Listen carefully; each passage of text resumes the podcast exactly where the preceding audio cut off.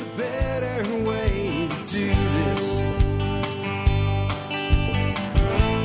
Let me show you a better way. Hi, folks. This is Jack Spirko with another edition of the Survival Podcast. As always, one man's view of the changing world, the changing times, and the things that we can all do to live a better life. If times get tough, or even if they don't. Today is November the 29th, 2018, and this is episode 2335. 2335, we get together on a Thursday, and of course, this is a listener call show. There's two ways that you can get content in for a show like this. One is you pick up your phone, you probably live with it practically attached to you anyway, and you dial some numbers on there. They are 866 65. Think 86665. T H I N K. You'll get a voice message service. You leave me a message, and it will come to me as a WAV file through the magic of the interwebs in an email, and it may end up in a show like this. Odds are it probably will if you follow the rules. The other way is the speak pipe. Go to the survivalpodcast.com and click on contact, and then as long as there's a microphone in your device, computer, phone, etc., you mash your button, leave me a message, and send it, and it'll come to me also through the magic of the interwebs. Um, the rules for either way make your call or your contact from a quiet area so that I can hear you without a ton of background noise. Make your point or ask your question in one sentence, then follow it with the details. If you do that, the odds that you will get on the air are very high. Um, send me an email, you might get on the air. Make a call, follow the rules you probably will get on the air. It's not 100%, but it's in the high 70s, I would say. Uh, the call volume is nowhere near the email volume. I guess a lot of people don't want to be heard. But as long as I can hear you and your comments or question makes sense, I will probably put you on the air. What are we going to talk about today? I got a question on rehabilitating old fish tanks, which could be for fish nerds like me or for a lot of the stuff we talk about, like aquaponics and things like that. Fish tanks have, you know, the typical hobbyist fish tank have a role in that. So we'll talk about that today. There's also an entrepreneurial opportunity there that I'll kind of mention while we're doing it. Um, also, how working for the state, and that could be your state of Missouri or Texas or Kansas or Arkansas or the federal government, but working for the state in general, a government job, in some ways is like slavery. Uh, next up, how to properly mount and level a scope. We'll talk about the the uber right way and the way that I generally do it with anything that's not going to be a you know a dedicated long uh, range shooting rifle. Uh, got a paramedic calling and tells you what the hell you should do when an ambulance running code is behind you, and it ain't what a lot of you do. Yeah, you think you're doing the right thing, but you're not. There's a a saying that I use in this household a lot. I've been using it for a long time. My wife is convinced it comes from the TV show Friends and it is it is a riff on the character Chandler Bing on the TV show Friends. Though he never actually said this uh, that I can find, it was something that I came up and I kind of do with his inflection. You think you're helping, but you're not. And uh, I think in this case, there's a lot of people that when an ambulance is uh, coming up behind you, you think you're helping, but you're not. And we're going to talk about how to help the right way, and I'll give you some of my additional thoughts on, on what this guy has to say. Uh, more on active shooters in office buildings. We have uh, one of our regular callers and emailers, Jason, um, just went through some training at his uh, office, and he has some good insights on this. And I'm going to again reinforce the concept of run, hide, fight in that scenario.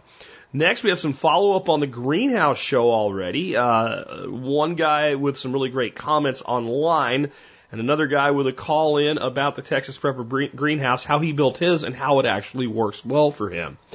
And what would I be planting right now in Texas?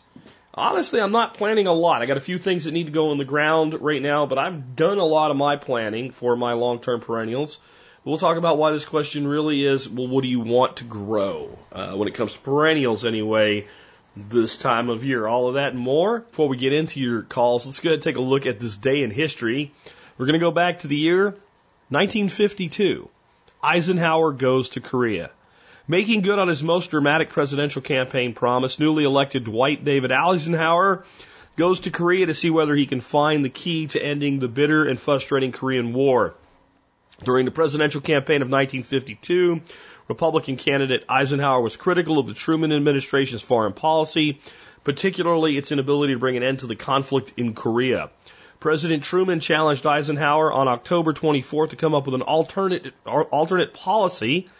Eisenhower responded with a startling announcement that if he were elected, he would personally go to Korea to get a first-hand view of the situation. The promise boosted Eisenhower's popularity, which by the way was already through the roof, and he handily defeated the Democratic candidate Adlai E. Stevenson.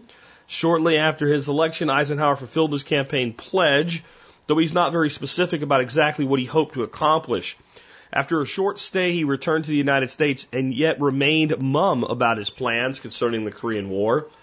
That's because he was from a time when you kept your mouth shut until you actually had the job, by the way. After taking office, however, Eisenhower adopted a get tough policy toward the communists in Korea. He suggested he would unleash the national Chinese forces on Taiwan against communist China, and he sent only a slightly veiled message that he would use any force necessary, including the use of nuclear weapons to bring an end to bring the war to an end unless peace negotiations began to move forward. The Chinese, exhausted by more than two years of war, finally agreed to the terms, and an armistice was signed on July 27, 1953. The United States suffered over 50,000 casualties in this forgotten war and spent nearly $70 billion. The most frustrating war in U.S. history had come to an end. America's first experience with limited war, one in which the nation did not seek and did not obtain absolute victory over the enemy, did not bode well for the future. The conflict in Vietnam was just around the corner. Actually, the conflict in Vietnam was already going on, but not at the level that it will soon be in the history timeline here. Um, let me kind of tell you, I think that Eisenhower did the best he could with a crappy situation. We're going to end this, and either we can end this by kind of resetting things back to the way we, they were before we, we started, or we can make this a lot worse for you. And with Eisenhower being at the con, Neither the Chinese nor the North Koreans doubted it for a second. And, and today the concept of additional use of nuclear weapons is considered like, man, you know, you really, for a thing like this, you, you don't, because yeah, everybody's got them and then the luft balloons go off and then we all die. Uh, 1952. The concept that the United States would start making, uh, uh, you know, mushroom clouds, uh, for something like this was not at all off the table yet. And even if it wasn't going to happen, the belief by the North Koreans and the Chinese that we would do it was pretty high. We, we, we had done it just seven years ago in Japan. And when we had dropped one, which really would have been sufficient to end the war, just to make sure they heard us, we dropped a second one. That's the, the, the big stick that Eisenhower was using here. I go back to one of the few teachers I had in school that I really believe was a great teacher. His name was uh, Dr. Larson. Yes, he had a PhD, uh, even though he chose to teach high school, and I think it's because that's what he wanted to do. He certainly could have been teaching at a university level, no doubt. Um, he, his opinion of the Korean War is it was all a giant screw up. He was actually not opposed to the U.S. intervention in Korea when South Korea was invaded by the North. He thought that was the right thing to do. It was actually a UN operation, by the way. Um, but it was a matter of weeks until, and it was UN forces, really US forces, pushed the North Koreans straight out of South Korea, right back across uh, the, the, the border.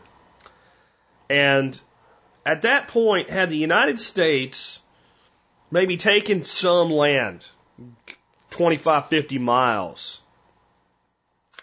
and then said, hey, look, y'all shouldn't have done this. Don't make us get really pissed off. Let's put things back the way that they were. Let's come to an agreement now and let's end this and let's understand you're not going to invade our allies. We're not going to let that happen that North Korea probably would have come right to the table, the whole thing would have ended. And it would have been a textbook execution of U.S. forces. That may be on some level a bit oversimplifying things, but I don't know that he's wrong. I think Dr. Larson is a pretty switched on guy. when it came to history. That was his his his mistress, so to speak. And I think that was the mistake. And I think basically what what Truman or I'm sorry, what Eisenhower did here was he realized that.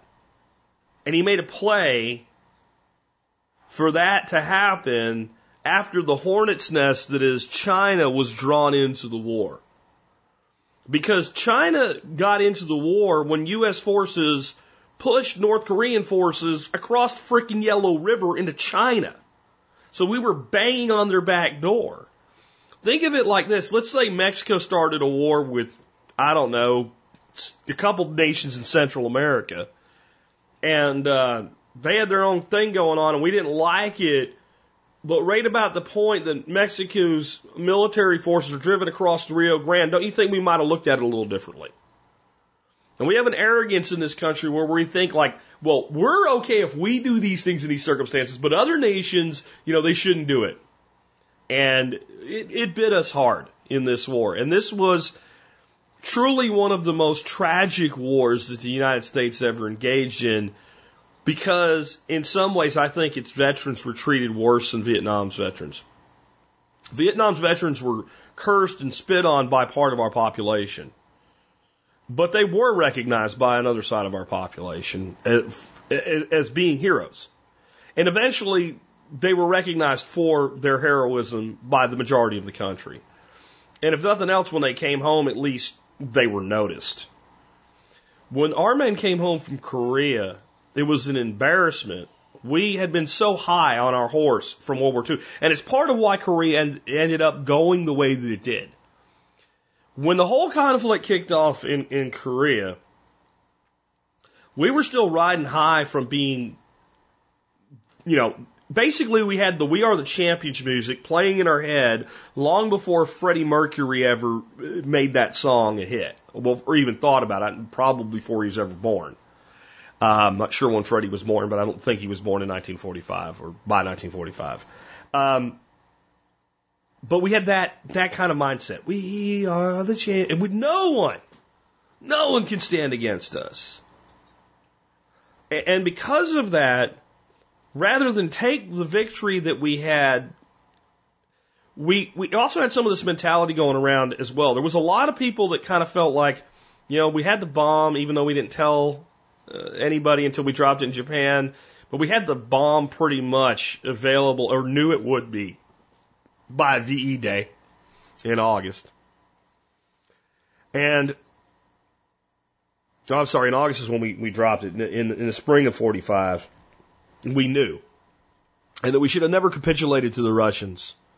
And we knew the Russians weren't going to be our friend. We should have driven the Russians right out of Eastern Europe, back into Russia, and said stay there. And if they didn't, we should have dropped a couple bombs on them to make our point. I know that sounds crazy, but there was a lot of people that felt that way.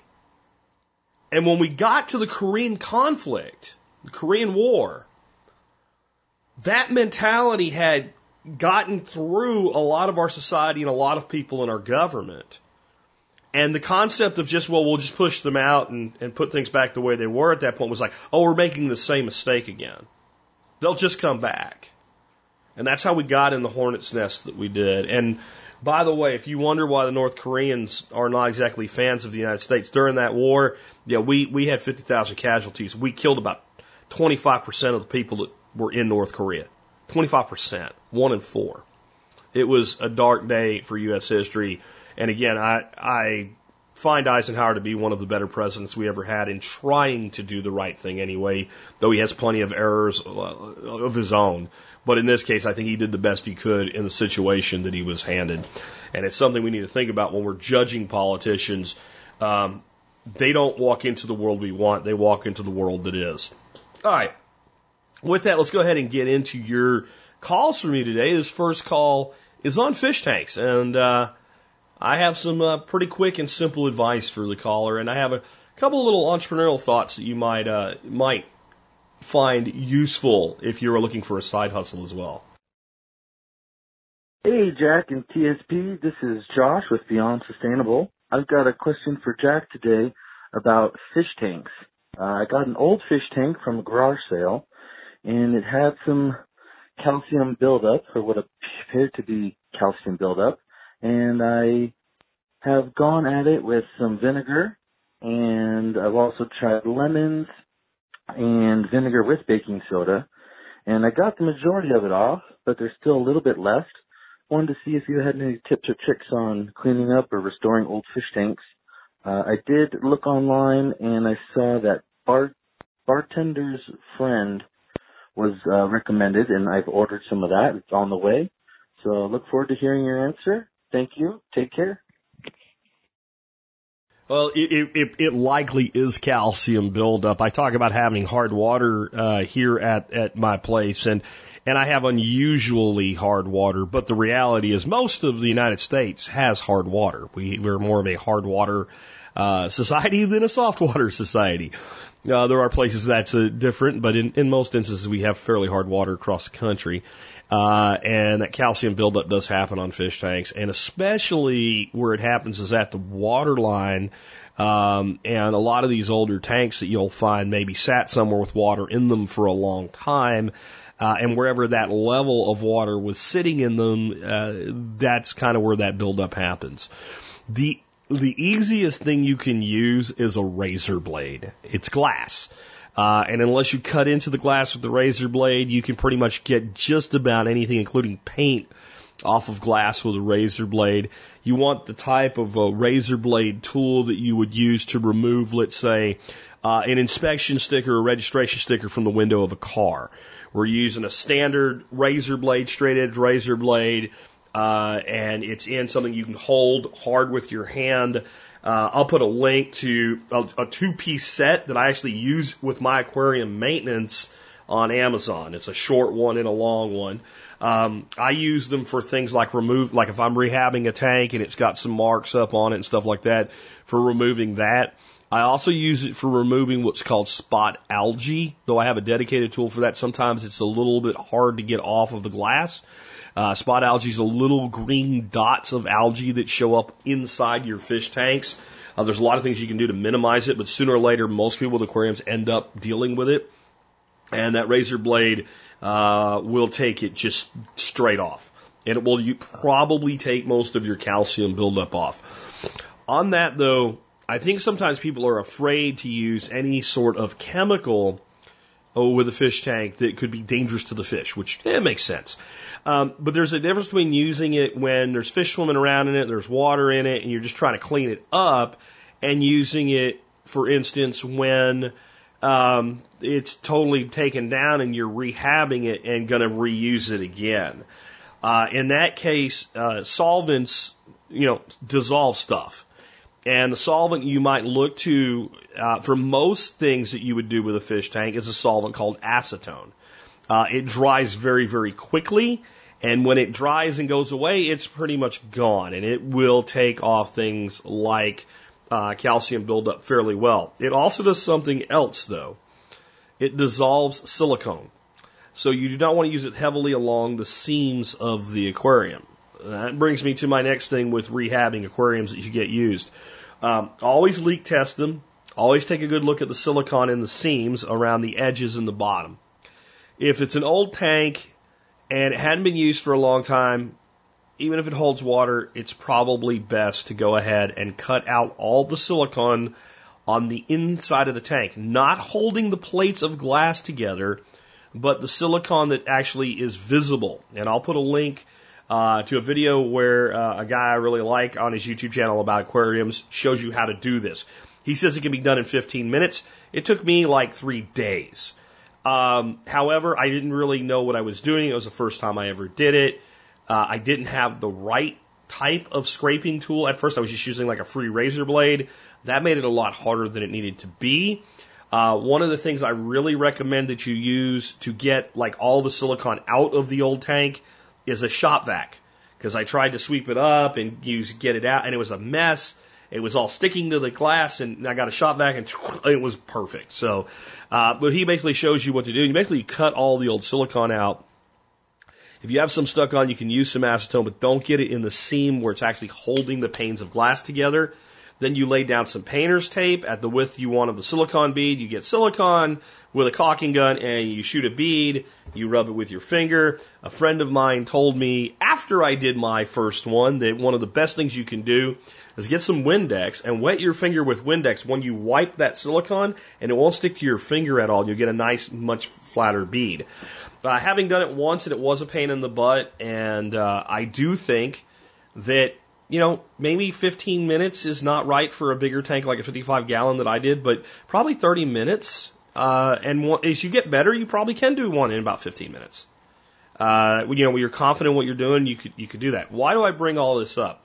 Well, one, you know, this isn't the pet show, right? This isn't the, the fish keepers show. Uh, this is a survival podcast, and we talk about self-sufficiency, independence, liberty. We talk a lot about aquaponics and all. So a fish tank question in general um, there's a lot of things you can do with a fish tank for your aquaponics. For instance, you can set up a rather large fish tank with some holes and hides, you can breed tilapia in it, keep them indoor, breed your own fry, and put them out into your aquaponics system every year.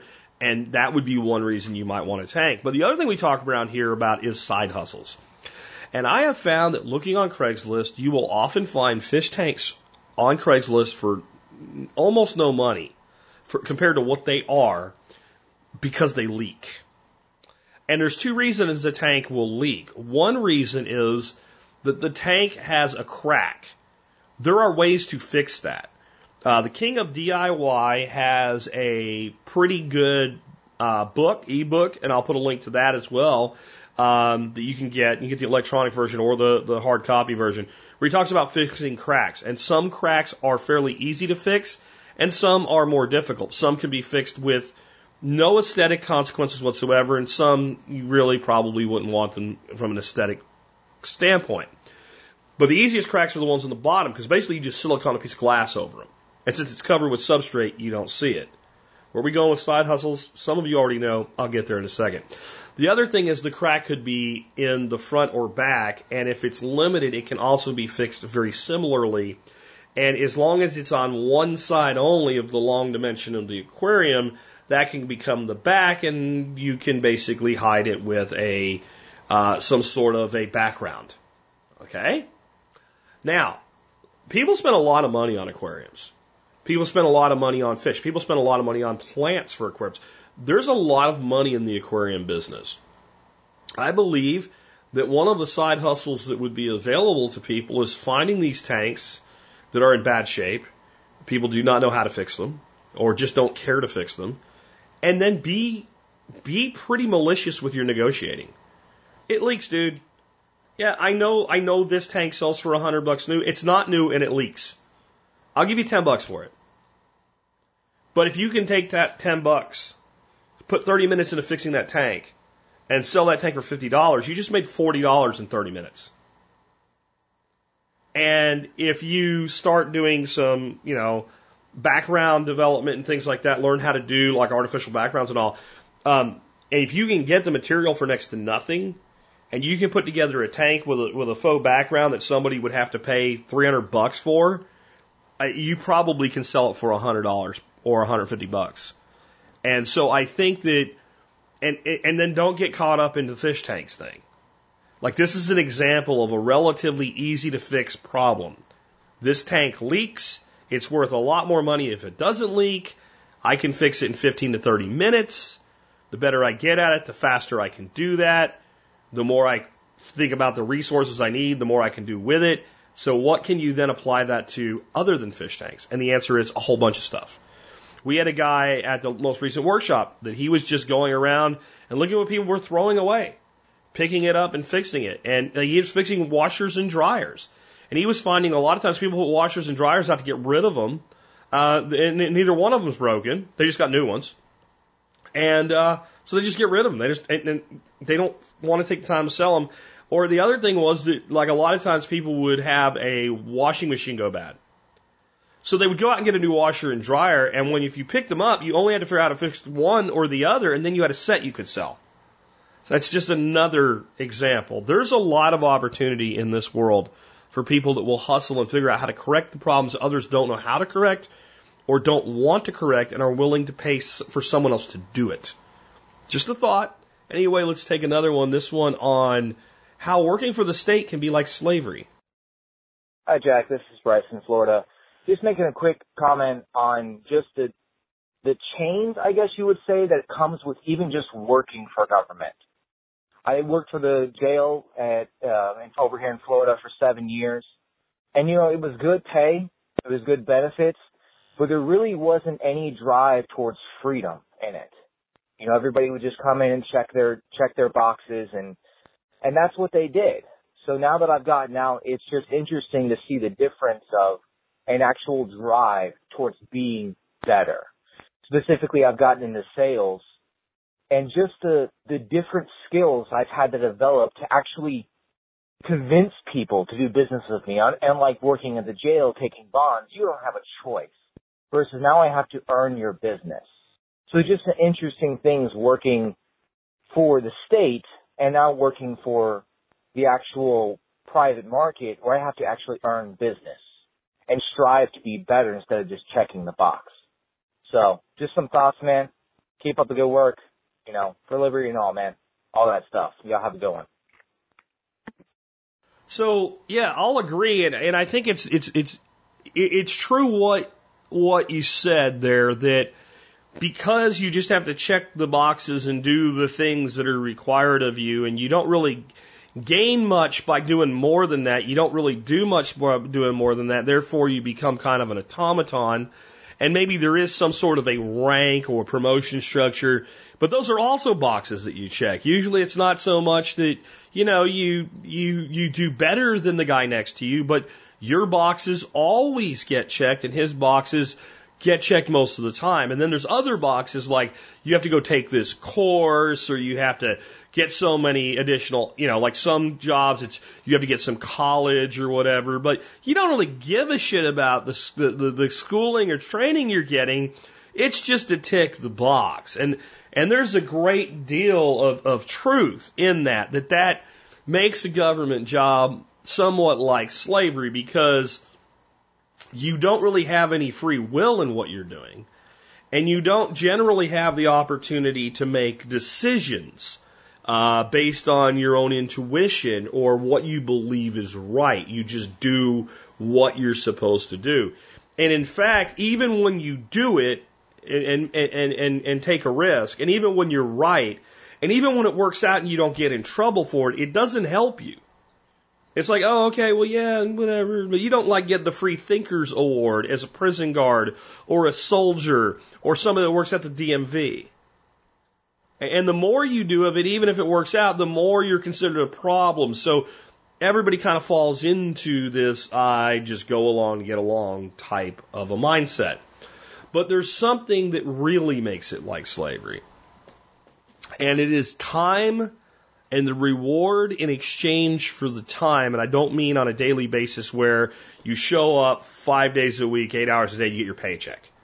No, I'm talking about retirement. One of the ways to really keep a person controlled is to offer them the big carrot at the end of their control. And that, you know, with, with, government jobs, because of the ability to steal money, which they call taxation, and to borrow money based on the future ability to steal money through taxation of the next generation, uh, governments have way more access to money than private companies ever could hope to in a direct relationship of size to revenue. Right? So yeah, there's some major corporations that have way more access to way more money than let's say a, a small town in Indiana. But relative to the number of people that are involved and what they do for revenue, um, they can, you know, they can do things like promise a pension for life. And you think that's a good thing until you realize what it does to people. Because what I've seen is the longer a person stays in a state based employment where they have that carrot at the end of it, the more willing they are to compromise who and what they are on a daily basis. And this is one of the reasons I got out of the Army when I did. I only did one term of enlistment. And you get to that point, they call it your reenlistment window, and it's, I don't know what it is now, but in my time it was eight months to three months. Once you were past three months on the way out, it wasn't you couldn't reenlist. They didn't bother you about it anymore. They figured you weren't going to do it. So it was that you had every unit had a reenlistment NCO. He was basically like an internal recruiter. His job was to figure out what incentive the Army could offer if they wanted to keep you to get you to stay. And what I realized is the longer a, a, a person I knew in a leadership role had been in the military, the less they thought for themselves and the less they cared. Even the really good ones that seemed like they cared about me, when it came to the grand overall concept of being a soldier, they cared less. And you could tell when they hit like, you know, 15 years. And if they had a rank sufficient that if they didn't get promoted again, it didn't matter. At 20, they were going to get their retirement. They would do anything they were asked to do if it meant that they would be left alone. And as long as they, let's say they weren't gassing people to death or something, like, you know, it just didn't matter anymore. And they didn't care anymore. And they seemed, most of them seemed miserable. Uh, there was an, an acronym, I'm sure it's probably still used. We called them lifers. And it was lazy, inefficient F that rhymes with truck, expecting retirement. And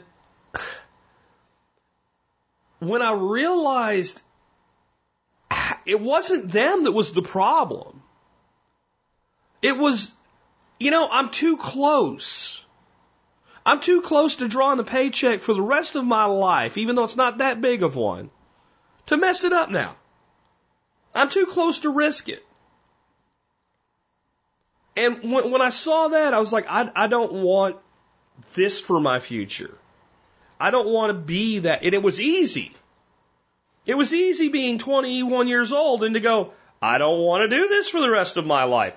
I wasn't vested in my chains yet.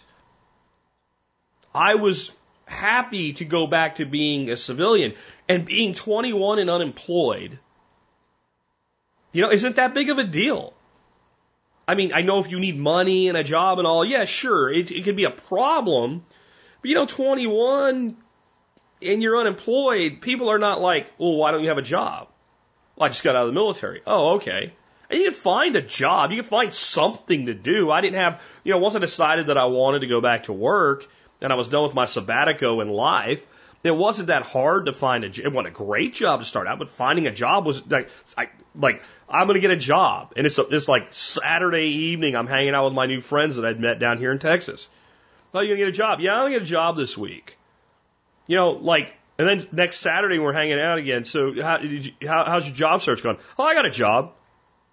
I mean, it was so, it like, and could I afford to live on a job like that today? No. Could I do it at 21? Yeah, it was easy. And so the longer we, we vest ourselves into something, the more controlled we become by it. And that's true of corporate jobs too. And the reality is, whenever you work for anyone, on some level, it has, even if it's not slavery, it has analogs to slavery because they get to determine what you can do, how you do it, when you do it, if you can take off, when you can take off. And the more they can offer you in return for you continuing to do it for a duration of time, the more that becomes true, the closer you get to that finish line. And one of the things that's really sad though in, and this is more true in the private sector, that promise will often be yanked away within years of, of it being fulfilled. I have good friends in New Jersey. I think they still listen to the show, Kathy and Ed, and uh, he worked for a company with a guaranteed retirement at 20 years. He would have gotten a guaranteed retirement, and it was something like 17 years in. He'd given his heart and soul. He'd helped build the company, and, and for no cause, they just terminated him, and it was so they could avoid having to pay it. Oh, sorry, sorry, bye. Here's your severance. See you. And, you know, it happens. And this is why I'm big on side hustles. This is why I'm big on entrepreneurship. It's not that you can make more money. You can, but it's not that you will. But if you, if you develop something for yourself, you live a more free life and from the standpoint of what you're able to choose for yourself. Uh, insightful call. Let's take another one. This one on mounting scopes. Hey, Jack.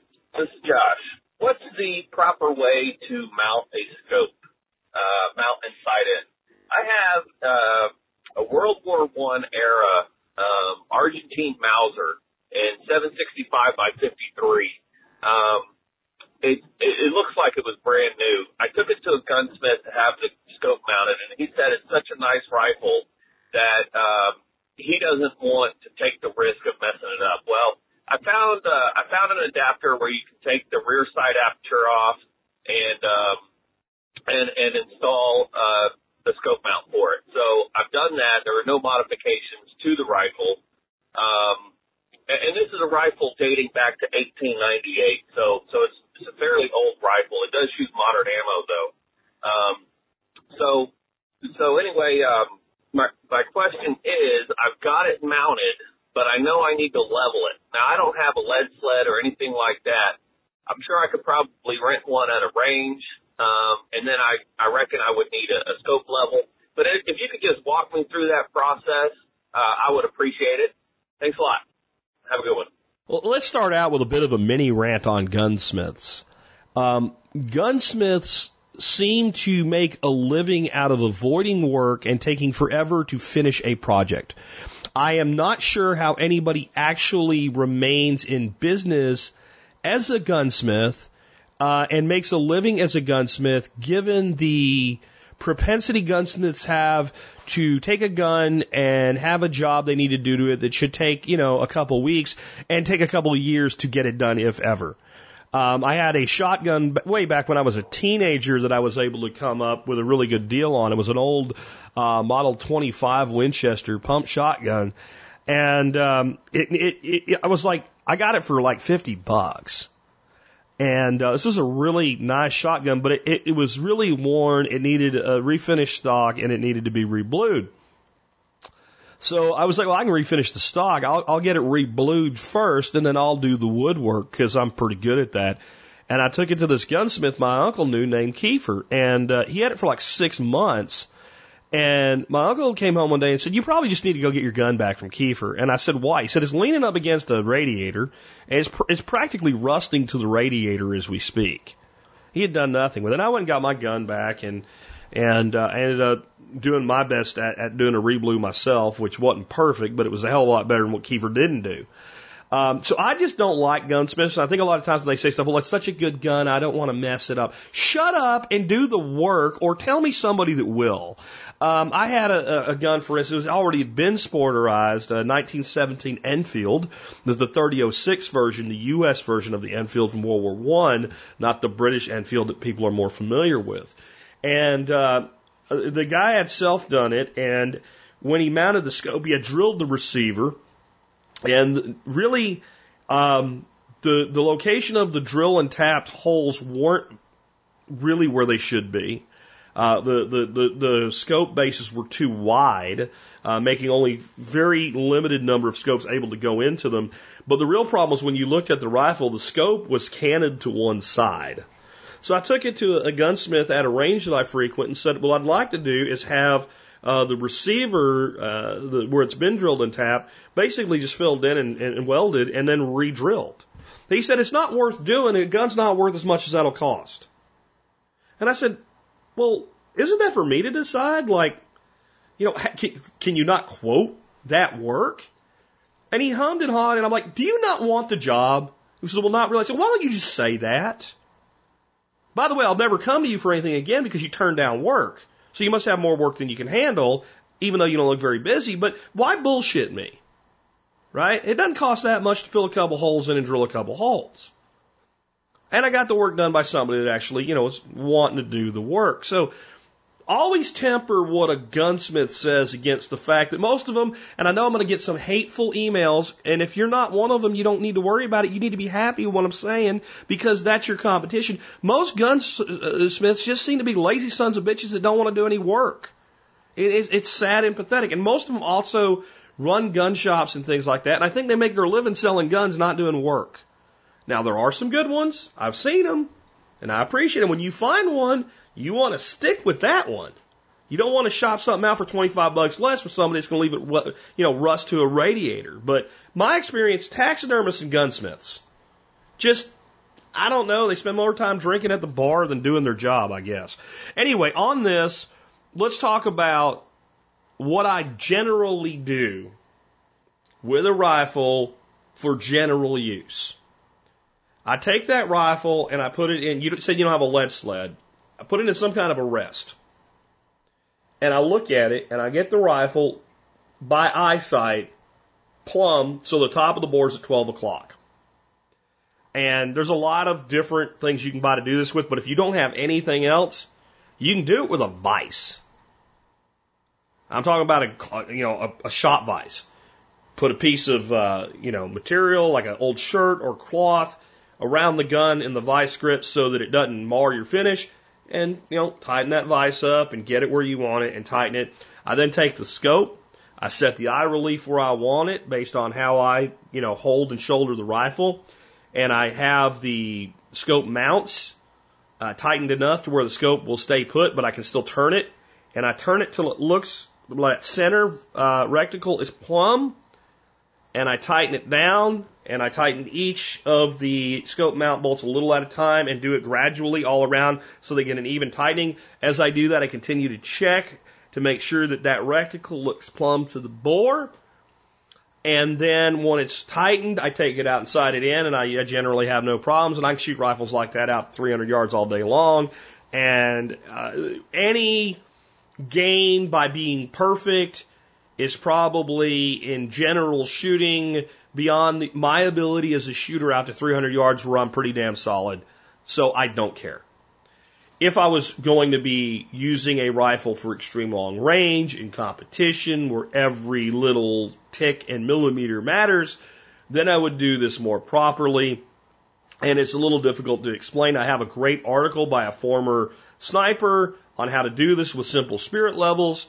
Uh, but it's pretty much the same procedure, except that when we get the rifle in whatever's holding it, we find a part of the rifle where we can put a spirit level to level the rifle so that the bore is to the 12 o'clock. We're not worried about the bore being level to the ground, though the more that's true, the better.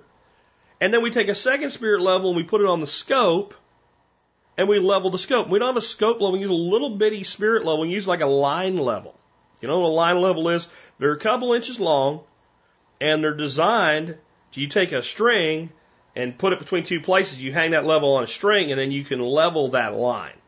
Those will work fine to sit up on a scope. Um, and you just make sure that again that the, the, the rifle is level to the 12 o'clock to the bore and you make sure that the scope is level and you set your eye relief and you do everything else the same way. Um, there are other tools and apparatuses to do that, but it, again, I don't think, especially shooting a surplus Mauser from 1898, uh, you're going to be out shooting Wimbledon 10,000 yard competitions, and I think it's beyond what's necessary. I have a link to that article in the show notes for you. I know I'm going to hear from people about how wrong I am with this, and I'll tell you, this is how I feel. Um, over the last, you know, 20 years of my life, I've shot an awful lot of deer and hogs. I've shot them anywhere from 30, 40 yards out to 350 yards. Uh, I've never pulled the trigger on an animal like that uh, that didn't get hit, and every single one I've ever hit died. Um, the only one in the last 20 years that required a second shot um, was a sika deer that I hit through the shoulder blade perfectly, but the bullet turned 90 degrees, broke its back. It wasn't going anywhere, but weird things happen with ballistics sometimes. Uh, and it didn't open any major arteries or organs, and the damn thing wasn't wasn't gonna bleed out. It just sitting there with its head flopping around. And I don't know if you've ever seen a sika deer, but they look like a small elk, and I wasn't gonna go try to cut its throat or nothing, so I shot it a second time. Uh, other than that, you're talking, you know, uh, 50, 60 big game animals, one shot dead. Um, okay, I'm done, and that's that's why I gave the right way but also gave the everyday way. And when I was a kid, and grew up in Pennsylvania, one of the most, you know, deer hunter populated states there is, no one worried about this to that level. You put, and most people didn't even put the gun in a damn vise. You set the scope in the rings, you set it semi tight so you could still move it, but it wouldn't move on its own. You shouldered the rifle naturally, you got the scope set for adjustment, and while you're holding the rifle, you kept playing with it until that reticle was plumb, and you tightened it up and you went about your way. And in those 20 years, before these 20 years, you know, I saw a lot of deer dead and I didn't see a lot of them missed where you couldn't, where you could blame the scope or the gun not being mounted properly. Just, just saying. Anyway, with that, let's go ahead and take another one. Hey, Jack. My name is David. Uh, I am a paramedic out here in Texas, and I just had a comment regarding uh, what to do whenever an ambulance pulls in behind you. Uh, typically, the ambulance is going to be driving in the left lane, so if you can get to the right, um, pull off the main roadway, at least slow down. Uh, that's excellent. Don't just stop. That is not helpful for anyone. Um, occasionally, if we come to a red light, we will go to the right. Um, that does not mean go ahead and drive through the intersection, especially if you have a red light. That means make a right hand turn. It may put you out of your way a few minutes, um, but those few minutes may save somebody's life, and you getting in an accident in front of us is going to stop us from responding to the call we were already on. Um, that's pretty much it. I was just thinking about it and really noticed a lot of people don't know what to do when an emergency vehicle pulls in behind them. Thanks for everything you do. Um, what I'll add to this is that many times when you're dealing with an ambulance or police running code or anybody coming through running code, that the it, with if you have a multi-lane road and you're out ahead of them, and there is no obstructing traffic in front of you, and they're coming up on the left, get in the right lane and slow down and let them pass, but don't stop. Um, stopped traffic creates a hindrance. And I am blown away. I'll be on a three lane road and you got a fire truck or an ambulance coming up and everybody stops. Well, how the hell are they supposed to get past you, you idiots? Especially when I see people stopping at an intersection with a green light when the ambulance is behind you. Then I think you should proceed through the intersection. Now, if you're on a, a you know, where that where you're going to be an obstruction to the ambulance, making that right turn, getting out of the way, assuming you even know whether they want to go straight or right, by the way, uh, you, you might do what, what the caller said. He's a pro. It's what he does. He understands it. But I, I'm telling you, there's so many times, and I see people looking at me like I'm the idiot. I'll have somebody running code behind me, and I don't stop. I get over and I watch how they're moving so that I can get my vehicle out of the way. If everybody stops and you end up with somebody in front of you and behind you, how do you move if you're the obstruction now? So I think this concept that everybody just stops is just stupid. And it's, it's, what I say during the intro? You think you're helping, but you're not. And I try to just simply observe the situation and not say, well, I should do this, I should do that, as in thinking like a government employee. When X happens, do Y. When Y happens, do Z. When Z happens, ask your supervisor. That, that's not how I think. I am a human being with a brain and common flipping sense. So I look at the totality of the situation and go, what do I do to make myself least in the way of these people trying to save somebody's life. And I, I, I guess maybe most people should do if X do Y and if Y do Z because most people in this society don't seem to have common sense anymore. But assuming that you do, my advice to you is to look at the totality of the situation and try to get yourself out of the way in a way that is safe for you and safe for everybody around you. And sometimes that is not stopping. Sometimes that is not stopping, especially when you're already in the middle of an intersection or something like that. Especially when you're sitting there and you have an ambulance coming up on you in the left lane. You're the guy in the left lane and two people next to you are stopping on a three lane road. Accelerate and change lanes. Get out of the way. Get out of the way. All right, I'm done. I'm glad he called. That stuff bothers me. Let's take another one. This one on uh, a different type of emergency, an active shooter.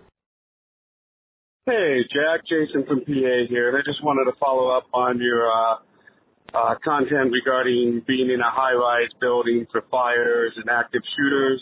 Uh, we had a recent training and as well certain things that I'll um, put forth. But um, one of the things that was really important with the active shooters is they talked about when the door couldn't be opened, the survival rate was dramatically higher. You're talking about like 80, 90% survival rate versus like 20, 30%. Um, so blocking the door and different ways to block the door, which a lot of people may not, you know, consider. For instance, a lot of the doors in office buildings have those little hinges. And if you take a belt and wrap those tight, they'll prevent the door from being opened. Um, if, you know, a simple door opens inward, a simple piece of bar that's in the floor can prevent that. So you can easily modify an office building to, you know, keep doors from being opened if needed. Um, the other thing a lot of people don't realize, you always see in movies, they're trying to break the window, they grab the chair and they throw it, you know, keep banging the center of the window. Well, glass flexes. Um, so if you actually need to ever break a window in a building, you want to hit it at the edge near a corner where the glass has the least, you know, amount of flex and either, either it can be cracked or pushed out easiest. Um, couple things with the fire. If for whatever reason you're blocked and you can't get down and you just need to get down, you know, a floor or two and the stairways are blocked, um, one thing, you know, you're not going to have all that rappelling rope, but fire hoses are actually amazingly durable. So if you can find a fire hose in the building and remove it, that can be used to lower yourself down about a floor or two or three. And, you know, just make sure the first person down also has something, you know, hard and focused metal point so that they can crack open the uh, window and people can get down and hopefully get down further floor. Um, but one of the main things they say is being out of sight. And as you mentioned that, um, people talk about hiding under desks. Well, active shooters have learned to look under desks. If you hide under a desk, push chairs in and actually lay atop of the chairs. That way they can look under the desk, not see your feet, and they'll move on usually. Um, the last thing I'll put forth is most handgun rounds are actually very weak. And like three reams of paper or equivalent books actually will tend to stop most handgun rounds from penetrating through. Not all, but um, you've got an increased chance if you've got that door blocked and he's just going to fire through the walls. Grab every textbook you have and hold it over the key parts. You know, center torso, center mass, head. Just duck and hold that in front, and your chances of survival dramatically increase.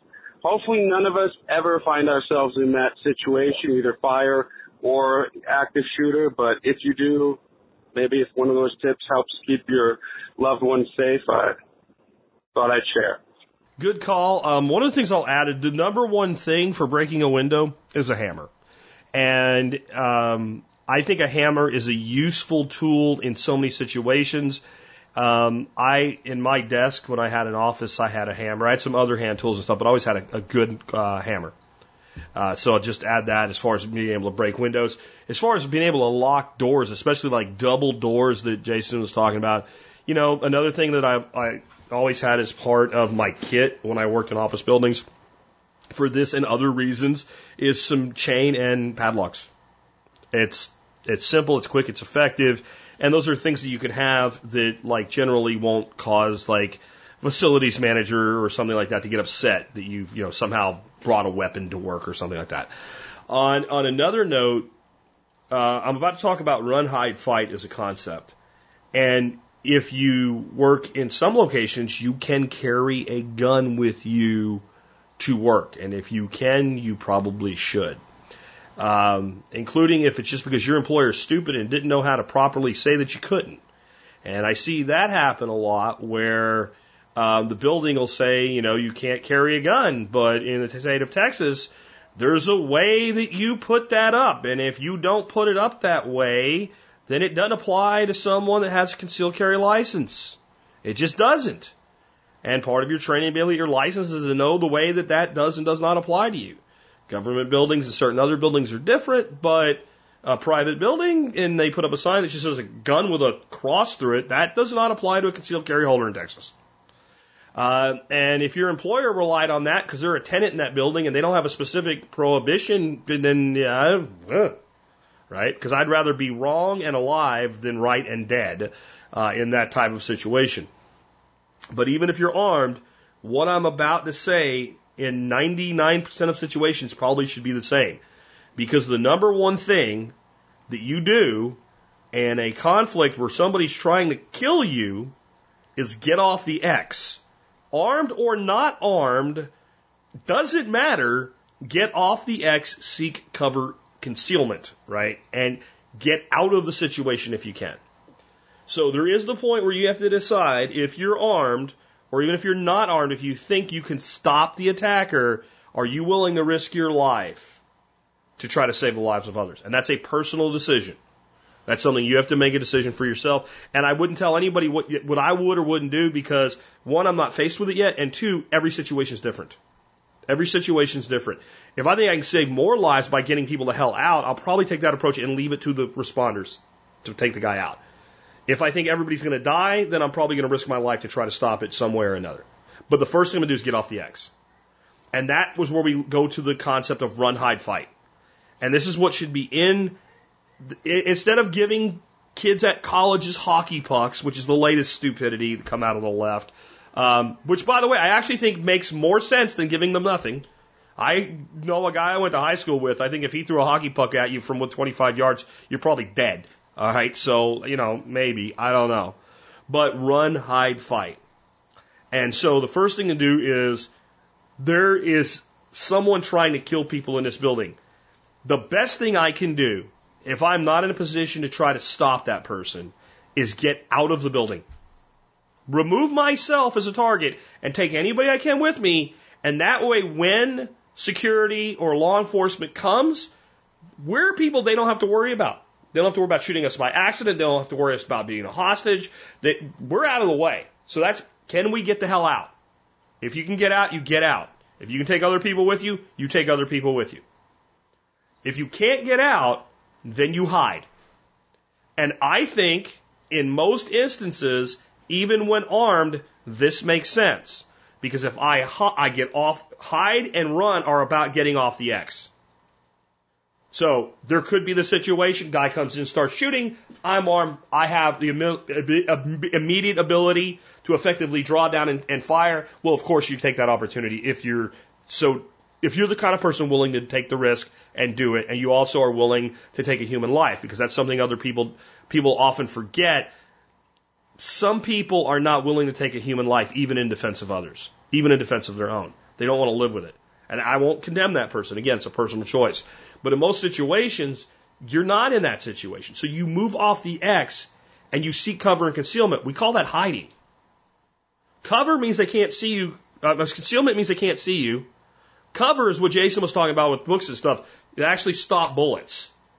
And how effective that that that that uh, that cover is is dependent upon the weapon and the cover and the situation, and the range and all. But as soon as that's done, if you are armed, now you have the opportunity to choose your moment of attack. If you're not armed, you have the ability to arm yourself with, yes, a hockey puck, a chain, a hammer, whatever, and wait and choose your moment to attack. And that moment to attack, if you're not properly armed, is probably when, if we don't do this now, he's just, we're just going to sit here and get shot. And I ain't doing that. You know, I'll go for eyes, throat, scrotum, I don't care. You're going to kill me. I'm going to hurt you and try to take you with me. Right? And that's the mindset that you have to have. But the reason to do this, even if you're armed, is one of the most poignant statements I've ever heard made by a firearms instructor was Frank Sharp Jr. from Fortress Defense Consultants when asked what should you expect if you shoot at a person who ends up being wearing body armor was you should expect the same thing you should always expect when you shoot at somebody that's trying to kill you. You should expect nothing to happen. You should expect nothing to happen. People are mortally wounded all the time and continue for, for, for significant durations, and a lot of people have been killed or injured by a dying person. So the, the thought that, well, these guys, is he shooting and I'll just shoot him twice in the chest and he'll go down. Sometimes it works that way. Sometimes it doesn't. And I'll give you an extreme example of where it didn't. Fortunately, no one else got hurt. My dad ran a tire store in Jacksonville, Florida in a pretty bad side of town. One, there was multiple times people were robbed, people were shot, things like that, right around the area. One of the times this happened, a guy came in to rob a convenience store and held the place up with a handgun. And there were two people behind the counter. One of them was a man who had a shotgun under the countertop, pulled the shotgun out and sh- just shot the guy in the head. Close range shotgun wound to the head. Blew about a third of the man's head off. I mean off. Gone. Not a hole. Gone. Brain matter. Gone. You'd expect this guy to drop like a rock. He dropped his gun, ran to the door, pushed it open, and ran about 30 yards and then fell dead. Now, parts of his brain were clearly switched off. Flight or, you know, fight or flight. Flight is what won the day, and the guy took off. He was holding a handgun. If he could run 30 yards, he could empty the handgun, even randomly. So the reason we want to choose our point of attack if we can, and you can't always do it, is because of that alone. You could put four rounds in a guy's chest and he could, he could, he could die in minutes or even seconds and still kill you or somebody else. The more we have the ability to choose the point of attack, the more we can deliver the attack and actually maybe take cover again. Let the guy bleed out. Let him realize he's shot. Panic from it, whatever it is. Continue the assault. What it all depends. Precision shot, you know. I'm telling you, if the guy gets shot at the base of the skull where it joins the spine, there's dead. Bam, you're done. It's over. That shot happens, that guy's going down, right? So run, hide, fight. What we're teaching our children in schools that I think is a, a moral, a mortal sin as a society is hide. Just hide. That's what we're teaching our kids in schools with this, this kind of shit happening. Hide. Just get in the corner and close the door and wait. No. Run, hide, fight. And that means that once you've taken a position where you're hiding, what around you is a weapon? What can you use? And are you really hiding the way you should be? Or should you be setting up? So that if that door opens, he can't see where you are, and next thing you know, there's 20 people pounding his face into the ground. Armed or not armed. You know, if there's a group, you talk about who's grab the gun, especially a rifle. It's much easier to get your hands on. Grab and control. Everybody else go behind. Grab the face, grab the throat, kick the balls, rake the shins, whatever you got to do. Get the weapon out of his hand and then beat him to death or at least until he stops moving. He's trying to kill you. But we're not teaching people that. That needs to be your mindset if you want to survive one of these situations, if God forbid you ever end up in one of them. Let's take another one from the audience here. This is on greenhouses. Jack, this is Josh. Uh, listening to your uh, podcast right now about greenhouses, and I actually built the Texas Prepper greenhouse five years ago. Um, I did not go with the Home Depot or Lowe's film. Um, I actually went with uh, greenhousesupply.com, I think is a website, but I went with their greenhouse fabric or greenhouse plastic material. Um, that material's five years old and it's it's still going strong. And that being said, I'm in the Houston, Texas area, so I don't need a whole lot of cold protection. Um, but I do have I do have areas, you know, or, or, or bouts of cold that get down in the, you know, high teens, low 20s. And what I've done is I've put uh, barrels, 55 gallon black barrels in there along the south side. I'm sorry. Yes, along the south side, uh, facing the sun. And I did that because what I do is I overwinter trees in there like my avocado and mango and citrus, um, limes and things like that. So I, I pack all those in there tight before the first frost. That sun heats up the, uh, the barrels, the black barrels and heats that water up and that slowly releases at night. And I've got it tight enough, um, that it, that it works pretty good. Now I do have one of those automatic openers for the, for the window. And so that way when I have these warm winter days, um, it'll actually air out and, and the plants won't overheat. But I just wanted to put that out there. You're absolutely right. Those are those are easy and cheap to build, but uh, go with the high quality uh, fabric. And, I, and like I said, I think mine is from greenhousesupply.com. But that may not be right, but either way, I just wanted to comment on there. Um, anyway, I, I'm loving this show, and uh, to be honest with you, I do want another greenhouse. Um, I, I want a better one, but that one cost me seventy bucks or so to build. No, that yeah, about seventy bucks to build, and then another seventy five dollars for the plastic. So 150 bucks. I'm all in. It's lasted me five years, and uh, you know, can't complain about that. Either way, bud, love the show. Have a good one. Bye. Well, first, I guess I was a little hard on the Texas Prepper greenhouse, which is the greenhouse built basically from a wood frame, um, cattle panels, and then you build your ends to match the arch. But I did say that, that if you were going to do this, a proper greenhouse film where you can actually wrap around those ends and actually get it sealed up would probably be the way to go. And uh, so I'm, I'm glad this is working for the guy that called in. Um, I, I, still think it's probably not the best um, way to build a greenhouse. I really don't. I don't think it has enough insulative value. Though I'm about to give you another product that would help with that.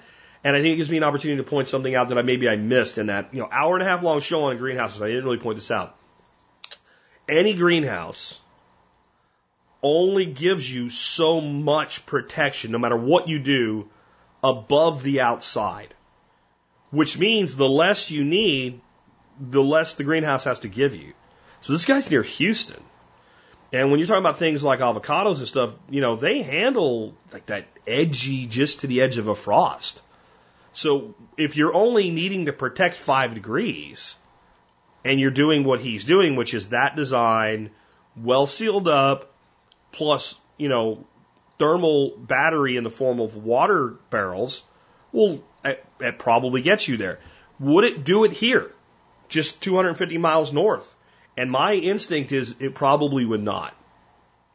I would probably lose plants that you're able to not lose in your climate. And that's okay because you don't need more than that. So why, why would you spend the money to build, you know, a structure out of SIP panels like the people in Colorado that I referenced? It probably doesn't make sense for you to spend that much. So I think building to your environment is really cool. Now, there's another guy that commented on that episode that I wanted to take this opportunity to mention. I have a link in the show notes today and it says Eddie's comments thread on greenhouses. So I linked directly to his first comment and the thread that resulted from it. So he has a video of his greenhouse, which is an aquaponics greenhouse, uh, on Facebook, and you can watch the video. And you can watch me razz him for VVS and him not know what it is, and I put a little cute link in there so you can go see what VVS is, which is, for those who don't know, vertical video syndrome. Uh, but I said I forgive the VVS because it's such a great video. And uh, he's using a bubble wrap designed for greenhouses. Now I haven't used it myself, so I can't talk about the long term durability of it, but it looks really good. And it has an R value of like 1.7 or something like that. So I think he's doing his like inside and outside. So he's getting like like an, almost an R4 insulative value. Plus he built his greenhouse the, pretty much the way I said, anything not facing the sun is a hard wall and it's insulated. And uh, he's also heating his water uh, during the day with solar heating, and then during the night he's heating his water with uh, an 1100 watt uh, bucket heater uh, to help keep the water warm through the night. He's keeping tilapia. I think he's in like Missouri or say somewhere way colder than me, uh, and keeping tilapia through his winter, and keeping his plants alive and all. So it, I thought that was worth pointing out and so I gave a bunch of different options for greenhouse uh, skins and transparent uh, barriers. And I didn't really know about this bubble stuff, so I wanted to throw that in there for you as well. Uh, that's all I got on that one. But uh, again, I, I, I hope I wasn't too hard on the Texas Preppers greenhouse uh, design, uh, which you can look up. If you go to Google and put in Texas Prepper greenhouse, you'll find lots of people that have built them. Uh, I just think what they can do is fairly limited But I think that with this bubble stuff, uh, they might do more. They might really do more uh, for you. And yes, combining it things with, you know, like black barrels full of water. And I think one of the things this guy said that makes a lot of sense, a lot of people don't do. What a lot of people do is they take their black barrels, they put them on the back wall, they put all their plants in the front. Because the plants need the light, right? Well, plants get plenty of light, especially in a kind of dome shaped greenhouse. The barrels need to get the majority of the solar radiation during the day to get enough carryover heat to get you through your evening. So I like that uh, approach very well. All right, with that, let's go ahead and take another one. This one will be our last one from the for the day, and it's a question on what to plant and where to get it. Hi, Jack. Question is, what would you plant for a new time gardener uh, right now? Um, more background: the location is New Braunfels, Texas, about three acres, uh, flat land. Um, uh, we're talking about trees and vegetables um, that are easy and uh, most mostly perennials, uh, as well as where would you buy those seeds and trees right now with the MSB or a non-MSB uh, code. Thank you. Bye. Okay, so let's let's break this in half, okay? Because you're kind of conflating two things. Vegetables not that many vegetables that we think of are perennials. Uh, and specifically New Braunfels, Texas, they're really not. Like peppers are a perennial, but not for us unless we bring them inside, grow them in a greenhouse, something like that, right? Uh, I have like eight pepper plants right now that are in buckets in my garage uh, under grow lights to get through the winter so that they're ready to go next year uh, but they would not they would not have they be already be dead. We had uh, one day we already got down to 23 degrees. Uh, peppers are dead. So vegetables, if you're growing vegetables this time of year, you're growing winter garden vegetables that can handle uh, a freeze, and you do not want at this late in the game to be putting seeds in the ground for those. So you're either buying plants if you're doing vegetables. You know, you can do cold crops right now. Uh, you can do broccoli, you can do uh, Brussels sprouts, you can do lettuces, you can do all kinds of stuff. But you need well-started plants, and you probably need some frost protection, uh, low tunnels or, or, or covers or row covers, something like that. And that's probably for a beginning gardener not the place to start. If you want a good garden, uh, and you are a new gardener, I would use this time to build your beds, uh, to amend your soil, to lay down a layer of mulch, and to get ready to plant this spring. Perennials. Now we're talking trees, bushes, shrubs, vines. Uh, here's the good news. What should you be planting right now? Whatever you want. Whatever you want. As long as you can get dormant plants. As to where to get them with an MSB discount, Bob Wells Nursery. Uh, they're really the only people we have that sell plants and trees and stuff like that, that don't just sell seeds. And uh, so I would be comfortable right now planting anything that's dormant in Texas. I would be a little concerned planting some dormant plants because we have these mild, you know, stretches of weather. We can sometimes go three or four weeks without a day below freezing, three or four weeks without a day below 40, with days in the 80s, and the ground starts to warm up to spring temperatures in the middle of winter. So that can cause some dormant trees to come out of dormancy, and that's not really the best thing for them. And if you had plants that you were worried about that happening, you're probably better off keeping them, you know, in the shade in pots or something like that, and then planting them a little bit later in the winter as we move towards spring anyway. Um, that said, if you were getting plants that are dormant right now from Bob Wells Nursery, since they're in East Texas, they're naturalized to our climate. They're probably not going to come out of dormancy early. And a lot of that dormancy uh, is also maintained by day length. Uh, so they're, you're probably not going to have that problem either just due to temperature.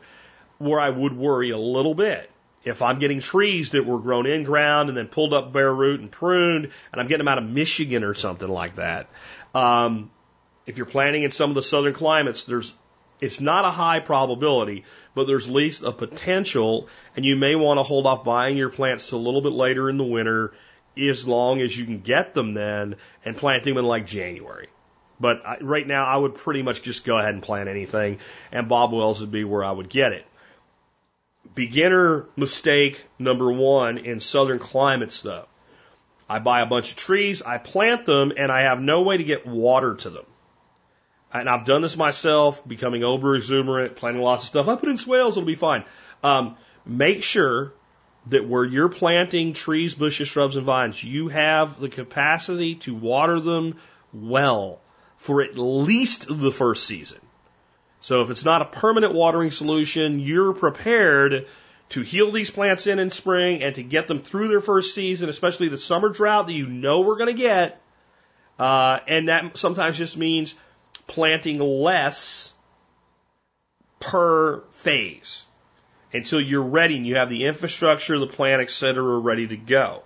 Um, perennial vegetables, I mean, you know, you're talking asparagus, uh, good King Henry. There's some stuff out there as perennial vegetables, but it's probably not even the time to be starting those. Uh, you probably could throw asparagus crowns in the ground and be okay with it, but uh, I would wait till spring for just about any of your vegetables.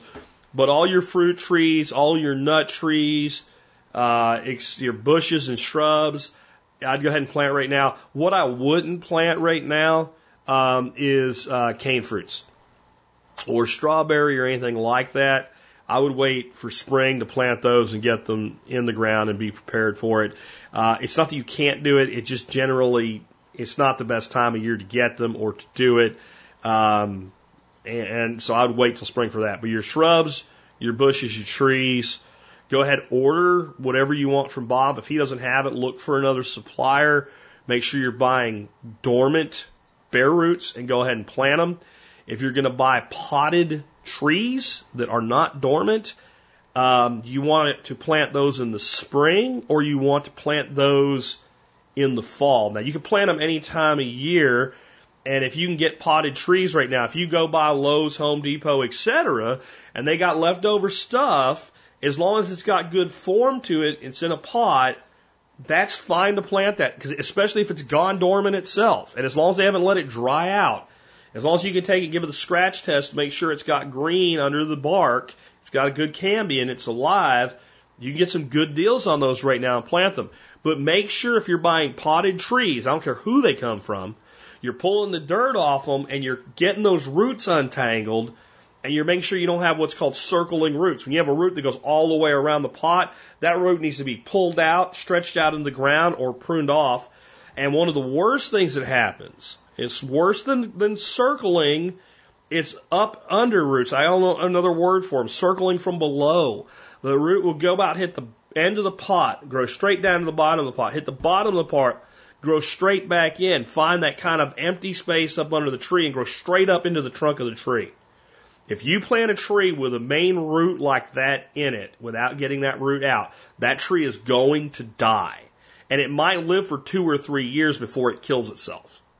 And that's where you got this beautiful tree that's just starting to produce and it dies.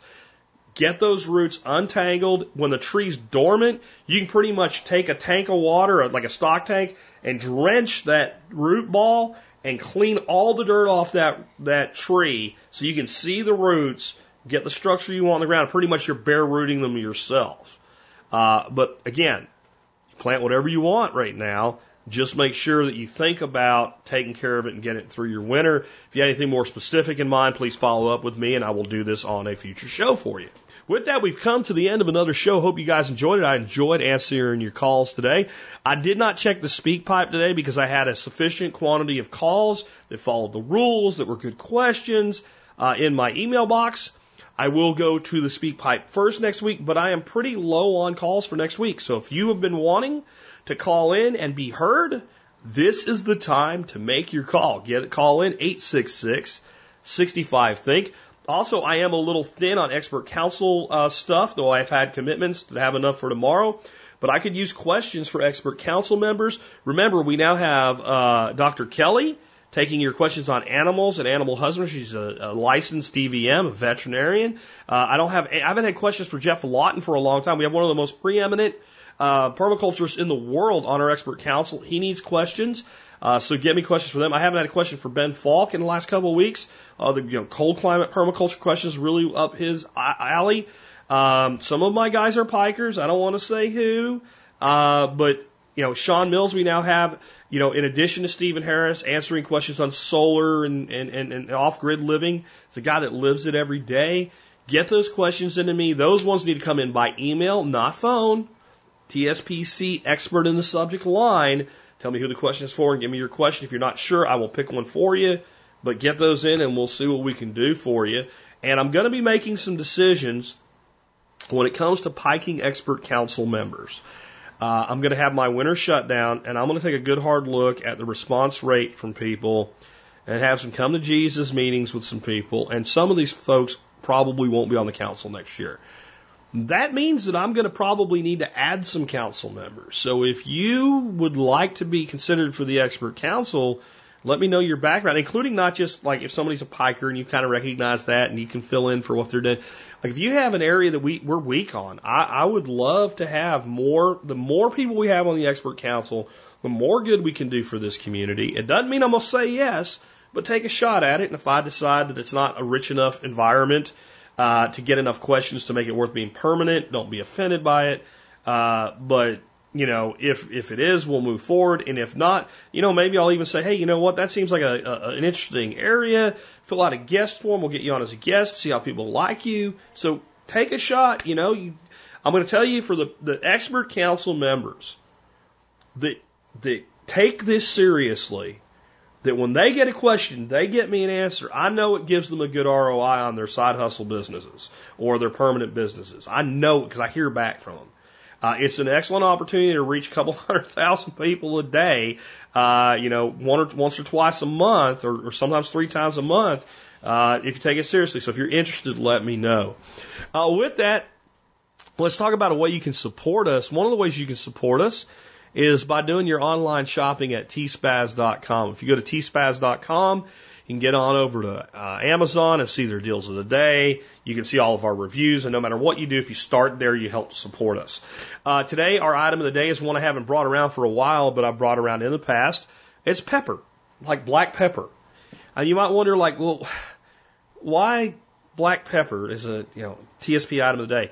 Well, it it it follows a philosophy that I've I've lived for you know 20 years of my life at least, and that is whenever whenever possible, pay less and get better quality at the same time. Look at the total cost of in, in to your life in any area, and can I get more for less? And even if it's a little bit, when you do that a hundred times a year for 20 years in a row, it's amazing the impact it makes on your financial life and the quality of your life. And black pepper's a place, believe it or not, you can do that. I get a pound of this, this, they're called Tilla uh, peppers. This is the best black pepper there is in the world from a company called Spicy World. And, um, I get a pound for thirteen fifty. And this is a product that since I brought it around every month, a couple dozen pounds of this stuff at least sells. I, like I said, I can see as an affiliate what sells, not who bought it. So I mean, it's it's you know it's up there in the 15, 20 quantity most months, even when I don't talk about it, which means people that have bought it are buying it again because they get the quality and the value. You go to the store and you buy two to four ounces of pepper, you're going to pay four to five bucks, and you do the math on that, it's twenty to forty dollars on a subpar product that you use every day. If you like pepper, you're like me, you use it every day. And I believe in peppercorns, not pre-ground pepper. The oils in there are where all the magic is. So I buy this stuff. I fill up a bunch of jelly jars with it. I put a lid on them and I vacuum seal them. And I take one and I fill up my pepper mill and I'm happy. Well, when that jar is about to get empty, I go to my pantry, I get another jar out. When I look at it, there's like two jars left, I order another pound and fill up the next uh, deal. I do that with a lot of my spices, especially the ones I use a lot of. It saves money, you get better quality, and it's always fresh. And you can find it at tspaz.com or just go to the survivalpodcast.com and start scrolling down. You'll see it's one of the more, most recent ones. Real quick, too, we have a new website. It's not very different, but it's a little bit different in its layout. It is much better for you guys and gals that are on mobile devices. It's now an adaptive site instead of a mobile version. Some people said, well, when I want to see uh, podcast episodes, I got to scroll and scroll and scroll and scroll. Um, up near the top of the, when you're on a, a device that's a mobile device, it narrows it down. There's a little thing where you can click for the menu. And the bottom one allows you to select Amazon reviews, podcasts, blogs, or videos. So if you select podcasts, you'll only see podcasts. If you select videos, you'll only see videos. If you select Amazon reviews, you'll only see the Amazon reviews. And that will shorten that up. I am trying to figure out how to set it so that you see um, the summaries of the posts instead of the full posts.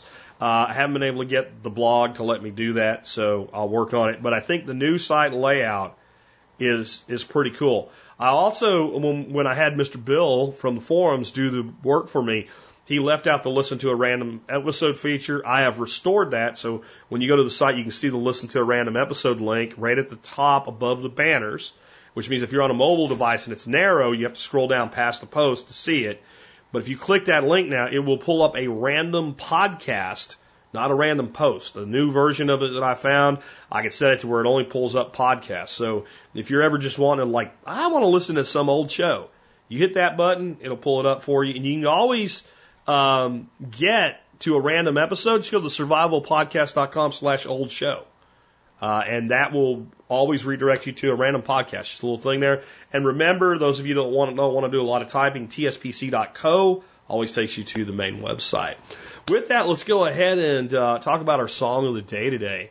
Our song of the day today, again, we're, we're listening to Luca Stricagnoli this week. And this is a guy that plays acoustic guitar. Luca's back to his, his basic guitar, which is a six string, a seven string, and a bass all in one with some percussion things going on. Uh, the song is from the movie Gladiator, Now We Are Free. Now We Are Free. And uh, I think this fits kind of well with the concept of working for the state, being like slavery. And of course, in the movie, um, the gladiator, the great general Maximus, gives his life in the end to free Rome from Commodus the emperor, which is very, very, very, very remotely loosely based on some actual uh, Roman history. It's, you know, not really grounded in reality. There's a lot of mishmash and mosh pause of things to make that storyline in that movie. Um, but he's willing to give us all for freedom. And if you think about the way it starts out, he's a he's a military general subject to Rome. And all he wants to do is go back to his farm. That's all he wants. He just wants to leave.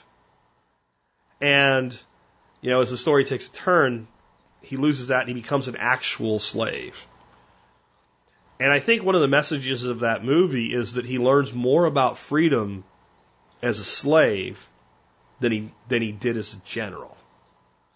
But in the end, I think that freedom really is what we make of it. And I think we talk a lot about people that gave us freedom, people that granted us freedom, people that fight for our freedom. And, and the reality is, I think that freedom is not a gift that can be given. Freedom is a right that must be exercised. No one can give you freedom. And no matter what we have as a society, we will always have hindrances to freedom. I don't think we'll, you know, in our lifetimes anyway, we're not going to see a 100% free society. We're just not. Anytime there's a state, there's hindrances to freedoms because it gives people the ability to use force by proxy to interfere with your freedom. So in any instance, one must demand and exercise their own freedom if they are truly to be free. And I think one way we can find freedom is through beauty and in our minds and allowing our minds to work so that we can analyze the situation and figure out what are my options here versus just taking what comes my way. And that's what the segment on, you know, government employment being like slavery was really all about. As as an individual and even just the private sector of employment, you have a lot more latitude in figuring out, well, how do I do, how do I deal with this? As an entrepreneur, you have even more. If you get to the point where you don't have to work anymore for a living, you have even more. But in all of those instances, there's some ability for you to make decisions for yourself to alter your fate and your future. And if we are to be free, we need to exercise those things. Again, we, we think of freedom as a gift granted to us by a prior generation or by the people that fight our wars or what have you. But freedom is so precious that it must be claimed to be real. It actually cannot be given from one person to another. What we are given by those who sacrifice in the past for the future is that opportunity, not the freedom itself. Think about that and try to let this piece of music allow your mind to kind of drop a lot of the crap that is in the world today. Because it is when we drop that crap that two things happen. One, it is only when we really rest the mind that we can develop empathy. That's a scientific fact that I won't get into today. Maybe we'll talk about it in the future. But the other thing is, it is in that decoupling that the mind is allowed to reboot, just like restarting a computer, where we can take a problem and look at it anew and find our own solutions. With that, this has been Jack Spirko with another edition of the Survival Podcast, helping you figure out how to live that better life if times get tough or even if they don't.